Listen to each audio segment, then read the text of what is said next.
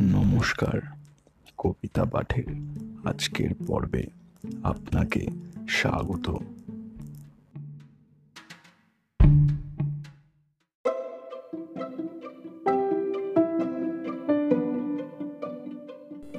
আজকে আমার নিবেদন কবি সুকুমার রায়ের কবিতা হারিয়ে পাওয়া। কবিতা পাঠে আমি, সাহেব।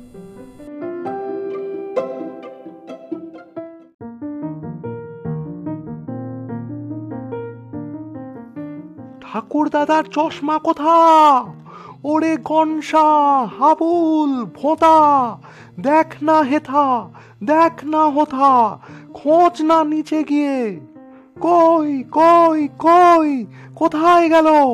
টেবিল টানো, টেস্কো ঠেলো, ঘর দোর সব উল্টে ফেলো, খোঁচাও লাঠি দিয়ে। খুঁজছে মিছে কুঁজোর পিছে, জুতোর ফাঁকে খাটের নিচে, কেউ বা জোরে পর্দা খিঁচে, বিছনা দেখে ছেড়ে। লাফিয়ে, ঘুরে, হাঁপিয়ে, ঘেমে, ক্লান্ত সবে পড়ল থেমে।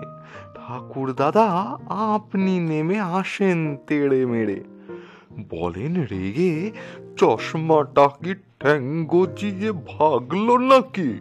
খোঁজার নামে কেবল ফাঁকি দেখছি আমি এসে।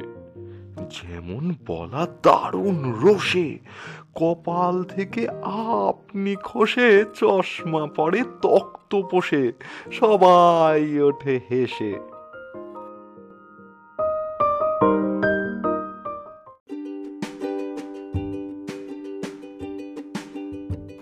শ্রোতা বন্ধুদের কাছে অনুরোধ অবশ্যই জানিও কেমন লাগছে আমার কবিতা পাঠ। আর শেয়ার করতে কিন্তু ভুলো না। তোমার শেয়ার আমায় পৌঁছে দিতে পারে বহু মানুষের কাছে। এছাড়াও আমার আপকামিং এপিসোডসের আপডেটস পেতে সাবস্ক্রাইব করো আমার চ্যানেল ধন্যবাদ।